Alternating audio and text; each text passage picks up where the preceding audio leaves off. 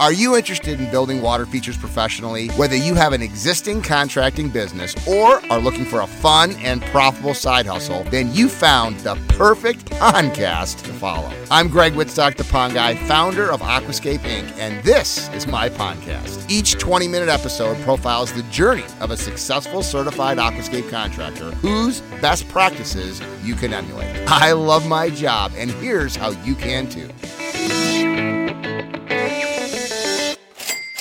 Good morning. I'm on the phone with a, a long time, in fact, uh, over two decades now, uh, certified aquascape contractor, our first uh, certified aquascape contractor, I believe, out of uh, Arizona, Peoria, Arizona. Paul Holdeman of the Pond Gnome. How you doing, Paul? I'm doing great, Greg. Thank you. Well, very, very excited to talk to you. This is the first time I think uh, we've talked because about a month ago I saw that you had uh, finally, after a couple decades at this, uh, surpassed the million dollar milestone in annual sales. Congratulations to you. Thank you. Yeah. Um, I, I was thinking the other day that, that most people are going to remember 2020 as maybe the worst year in their memory, and we're going to remember as the year we hit 20 years in business and a million dollars in sales. So it's been a very good year for us. Well, you have a lot of wisdom. You've been around the block a couple of times now. The point of my podcasts is to share with uh, people who are trying to make this an established career and trying to get better to a understand who the certified aquascape contractor tribe is. I think they need to know who you are, and then uh, you know some picking up some advice along the way. So why don't you let uh, why don't you let people that may or may not know you just a little bit about your background and how you became a successful pond guy today? See. Um, after uh, graduating at ASU, I went to work in property management. And when I was hired in property management, my uh, my responsibilities were about 80% financials and contract documents and CC&R enforcement and that kind of thing. And um, 20% of my responsibilities was making sure all the common areas, including the lakes and. Ponds mm-hmm. and water features were in good working order and kept up. And but the truth is that in two years in that business, 80% of my problems were more landscaping, and over half of that was uh, water feature problems. Um, seemed like all my time and effort was spent trying to figure out why none of them would work and and why we were always having problems and getting complaints. Mm-hmm. And I left property management to go to work in a well I, I started a partnership landscape business and I was focused on trying to make better ponds and constantly researching it and then one day in 99 um this uh um, seemingly hyperactive guy invited me to a talk called the Rocks and Stones Tour. Wow. And, uh, that um, I went back to my partner and said, "This guy has on to something here, and we need to maybe start doing this." And my partner said, "I don't want to change from what we're doing that radically, and why don't you go do that, and we'll just say goodbye."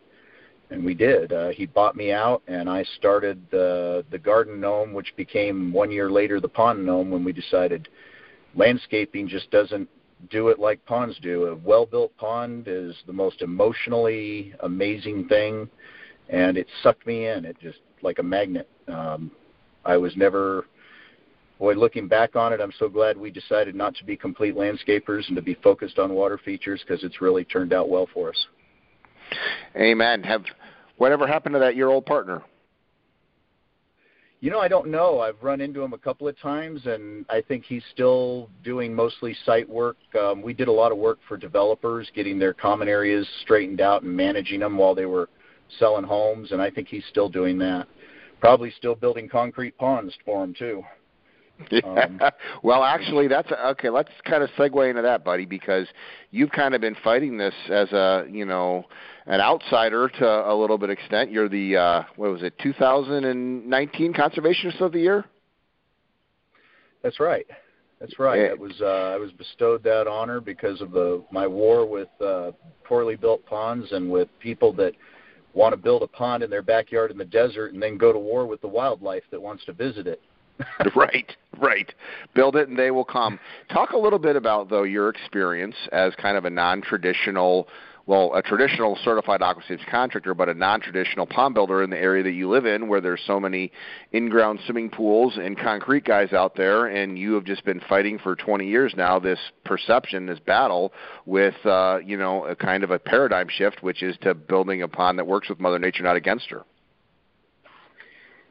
So the the prevailing attitude in Arizona is that concrete is the only solid way to build a pond. Um, there are some polymer mud bottom ponds when you get up over a quarter acre, but anything under a quarter acre is is lined with concrete for the most part, unless somebody that is familiar with aquascapes built it. Um, and that just isn't very a very large percentage of the market here in Arizona. But our reputation that we've built over the last 20 years, sticking to the aquascape system, has is unsurpassed. But it to the point where it's amazing. People will call us and then they want to dictate to me how they want me to build the pond, starting with right. a concrete base. And I'm the like, why are right. you calling me if that's the way you want to build the pond? Well, we want the best guy doing it, but this is the way we want it done. And I'm like, well, then I'm not going to do this for you because it it will hurt my reputation, and they just can't understand it. Um, right. So it's it's kind of interesting that that juxtaposition of our reputation is the best in Arizona, but people, especially general contractors and people, you know, people that are in the building trades, want to try and force me to build ponds the old way. Right. And despite the fact that they they want my reputation and for for a great product and my happy clients, but they want me to build it in a way that's not going to have that same outcome, and I can't seem to. It's interesting, right. the general contractor specifically, how hard it is to change their mind. It's frustrating to this day. About half of your work is repair, right? Uh, replacements, yeah, repair and replacements for sure. Yeah, um, uh, we we jackhammer out the the hole we're going to build in about half of our builds. We have to jackhammer uh, concrete out of our way. So let's let's let's go back to you know the regular routine here, which is talking a little bit about you know the scope and magnitude of your operations because you know when people hear a million dollar business, uh, I, I'm imagining that a lot of people listening to this might get a little intimidated by that because it's it, you know it seems uh, you know a lot of people and everything else, but you know you got a pretty pretty lean, mean, you know talented crew there. Why don't you just go through you know your, kind of your breakdown with your your team and your maintenance and construction and how you how those sales actually are derived? Um, we are a four. We have we have four contract. Um, easy for me to say. Uh, we have four guys that are our construction division. They're solid guys, and we're constantly rotating a couple of newbies through that that are in and out all the time. It's it's not an easy business and and not an easy mm-hmm. trade, especially when you're working in uh, 110 to 115 degrees mm-hmm. half the year. Um, mm-hmm. So we're but we have four solid guys that have been with us quite a while. Combined, um, they've been with me 30 years. Um, so hmm. uh, they, and then we have two full-time maintenance guys and one part-time maintenance guy running around in mini trucks that service um, 95% our installations or the installations of other aquascapers that are either no longer around or um, in other parts of the country where they come in and will build and then leave, and um, we end up getting the maintenance contract on those um, mm-hmm. for people that want. And and our maintenance business, I didn't even start building it till 2009 or 10, and mm-hmm. I wasn't even doing maintenance till then. I wish I'd been doing maintenance from the very beginning, Greg. It has sure. been by far the thing that has solidified us and made us, uh, given us the ability to grow the way we have. So we've got six and a half guys, um, and uh, we're we're billing. We're going to hit a million one this year with six and a half full time employees. Right, which is which is a which is probably about high as you can get in a, in the landscape trades when it comes to a man hour returned on guys. Um, so talk a little bit about you know. Uh, advice because I think we could probably almost wrap up the entire thing with this. Although I do want to hear what you love best about your job. Just stuff for people that are but they're going with this industry. You know, what do you wish you would have known 20 years ago? You just talked about adding service to it and all the jobs that come from that and the, and uh, repeat business. Talk a little bit about some of the advice that you think is best uh, that people people should know. Um, there's been a lot, thanks to all of the people I met in the CAC group mostly, and, and you for that matter. Um, I would say that um, I'll, I'll give you three pieces. Um, one is um, follow through. Don't ever promise anything you can't deliver. And mm-hmm. I have a kind of a rule of under promise and over deliver. I, I prepare people for um, all the bad stuff that might happen, and then I make sure we go the extra mile when we're delivering on a contract. And that, if you read our reviews, is something that people write often is they delivered way more than I expected. Mm-hmm. Um, mm-hmm. And I would say that's a big part of our reputation. And then um, I would say when it comes to growing a business, the number one thing is know your numbers. Mm-hmm. Um, I have a business degree from ASU, and in fact, I but I was definitely a shoot from the hip contractor when I went out on my own, and always felt like I knew everything I needed to know off the top of my head, and didn't really need to sit down and spend time studying the numbers. About 10 years ago, that changed, and it changed our business. We started actually growing at that point because we were pretty locked in at about 250, 300,000 a year for the first decade. And then once I started worrying about the business end of this business, is when we actually started growing, and mm-hmm. we uh, it, it, it definitely gives you more ammunition to grow on than most guys would think. Um, the the third thing is mm-hmm. building a showroom and a display. Um, build a place that get a, get a hold of a piece of property where you, that that has some traffic, where you can build something people can look at, you can send them to to look at, and then go in and rebuild it every year or, or so. Just you know, just whenever you have blank time on the canvas, just go ahead and take the crew in and tear it apart and rebuild it once in a while to learn from it and make it better and make your guys better. Make, make it a practice court. Um, Amen. Those are probably. Let's, uh, yeah. Those are your three, top three, and uh, I, I know that, uh, and I know you have a couple of couple of favorite quotes uh, too. What would what would what would those quotes be? Well, my favorite quote is "Everything is changing." That might be a recent change for me, but that's from okay. From yeah, sure. But there is no doubt that everything is always changing. Mm-hmm. Um, and and that's something I have to keep reminding myself because I hate change. So it's something I've had to learn to live with. Sure. Um, All of us. Yep. Uh, favorite quotes.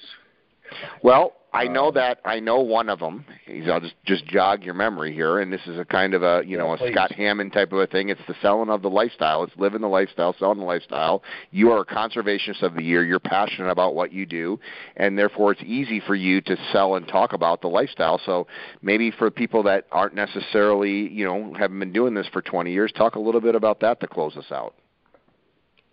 That actually was one of the things that I think helped propel me forward in this business. Back when I was struggling in the first few years, mm-hmm. um, I think you were the one I heard. Maybe I heard it from Scott, but sure. I never remember who I heard all these things from 15, 20 years ago. But don't sell pumps and filters. Sell lifestyle.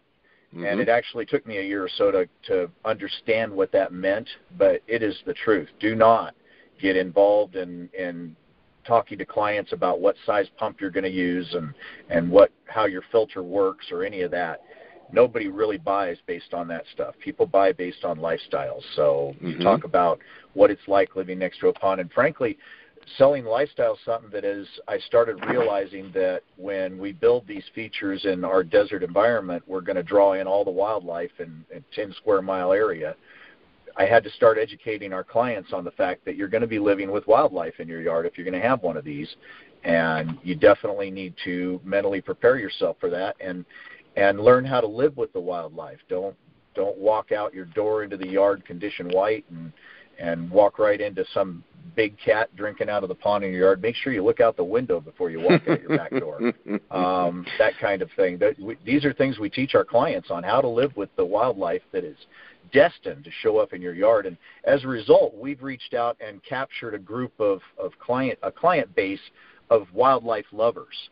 Mm-hmm. We were trying to get involved in the swimming pool industry really in the beginning because mentally that's where I thought we were working. And the mm-hmm. truth is, I'm not working in the against the swimming pool industry at all. I'm working with wildlife lovers, so we are very popular and have grown our presence in the local Audubon societies, the local wildlife groups of, of all kinds. But we're we're very popular in those groups. I do a lot of public speaking for their gatherings and organizations. The Game and Fish Department um, uses us to build uh, fish refugias for protecting native fish and storing them, and we we've really got a, a, strong presence in our local wildlife community because of some of the things that this product has taught me. Talk a little bit about your passion for the wildlife. I mean, you know, Ed Ballou, who picks the conservationist of the year, picked you, but you know, you really found your purpose. Actually, just you, your dad saw this in you. I mean, talk a little bit about you know when you really built your first water feature with your dad, and and and he really sat you down and said, "Son, I think you found it here." Talk a little bit about that. it's great that you remember those kinds of things. I I don't know how you do that, but uh, yeah, when my right after the Rocks and Stones tour, um, one of the things you told me there was if you can't afford to build one in your backyard, go find a relative you can build one in their backyard and mm-hmm. and then tear out that waterfall and rebuild it four or five times, and then you'll be ready to go to market. And so I went and sold my dad an eight thousand dollar pond that today I'd probably sell for closer to twenty. Um, and then sure.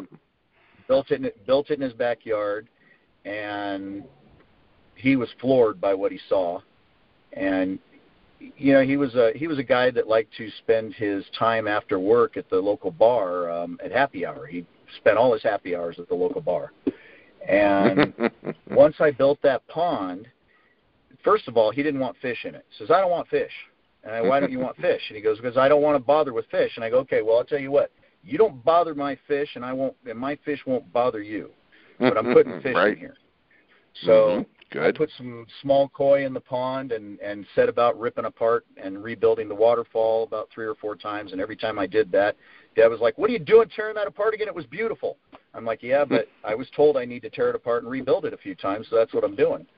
And mm-hmm. about the fifth time, he showed up after work and says, "Son, I think you found your calling. This is mm. amazing." The other thing is, is he started telling me stories about the fish, and he started feeding the fish, and the of fish. Course. He started telling me stories about their various personalities, and he fell in love with his fish. He had names for all of them, and I kept having to remind him, Dad, you didn't want fish. Shut up about the fish. and he just he absolutely loved his fish after a very short period of time. I think within a month he was telling fish stories to everybody that would visit and he told me that I added years to his life because mm-hmm. he quit going to the bar after work. He couldn't wait to get home and sit out on his back patio and instead of five or six drinks at a bar with friends because everybody's buying everybody around, he'd sit in his backyard at the end of his day and have one cocktail, watch his fish, and then go go inside and watch a little TV ahead for bed. He says, "I I think you probably added years to my life, son." Amen. And see, um, that's the lifestyle. Yep, yep, for sure. But I had another story prepared for you. You brought that one up, but the one I wanted okay. to tell was the client. There, there was a client of mine that I built a pond in his backyard for him. It was about a twenty thousand dollar, twenty five thousand dollar project, and he had just built a kitchen, an outdoor kitchen in his backyard on the back of his house, and they only had it was a small patio home. So we filled all of the area that we could with pond. The only thing is, the only area he had you couldn't see from inside his house. After we built the pond, this guy's wife made him rip out his one-year-old outdoor kitchen and rip the whole back off his house, turn it into glass, and move the move the outdoor kitchen to another part of the yard. He told me, Paul, you know, your pond cost me over two hundred thousand dollars. Well, damn, I only took about thirty grand of that, so pony up, man. I just right. think it's amazing that something I built caused a guy to do a hundred and fifty thousand dollars worth of work to adjust his entire life so his wife could have a better view of the project we built. I don't know what and other how, product would cause that. And how many times have we heard it's the best investment I've ever made? Uh, many in 20 years many, many times. And I put in a lot of irrigation systems before I found this product, and I can tell you not a single irrigation system that I installed brought tears to a client's eyes when I asked for their check. And the ponds do. People are crying tears of joy as they're writing my check on and saying I just and tipping us most of the time. We we get a lot of I, I don't know what construction business you can be in, contract oriented business you can be in, where you can expect to be tipped by your client right after you yep. the job. But yeah, I would say 50% of our jobs, the clients are handing out hundred dollar bills to my guys and yep. and throwing me throwing me a couple hundred on the way out the door. It's it's it happens often. They feed it us. Does. They bring us beers at the end of the day. Our clients are just the most excited, happy people. They're, I don't know what other industry you can have this in. This is well. It and and you have an industry that you've been able to uh, to build a million dollar business, provide a lifestyle for so many people, for yourself and your and your guys in the process. And the reason I remembered the story about uh, your dad was you were telling it to me when we were sitting at the Sanctuary Resort at the base of Camelback Mountain, uh, having a drink and just chilling out. And uh, and you know the, one of my favorite quotes is "Facts tell, stories sell." So I will never forget that story. I'm glad that your father was able yeah. to experience that that and see his son shining. The greatest satisfaction in life, buddy, is seeing someone else reach their fullest potential and helping someone else along the way. So thanks for taking that initiative and, and changing the course of your life. And uh, it's great to have a have friends all over the world. And uh, you're certainly uh, right up there with uh, with the Arizona guys because you were our first uh, pioneer out there. So thank you for the wisdom. A lot of people are going to get uh, fired up by uh, by what you're doing here, and uh, uh, appreciate your time and, and giving your advice. Thank you, Greg. I appreciate it. Hey, hope you enjoyed that podcast. And if you want to subscribe to the podcast, just go to aquascapeinc.com slash podcast and tune in every Tuesday and Thursday at 4 p.m. Central Time for a brand new podcast. I love my job, and I hope you can too.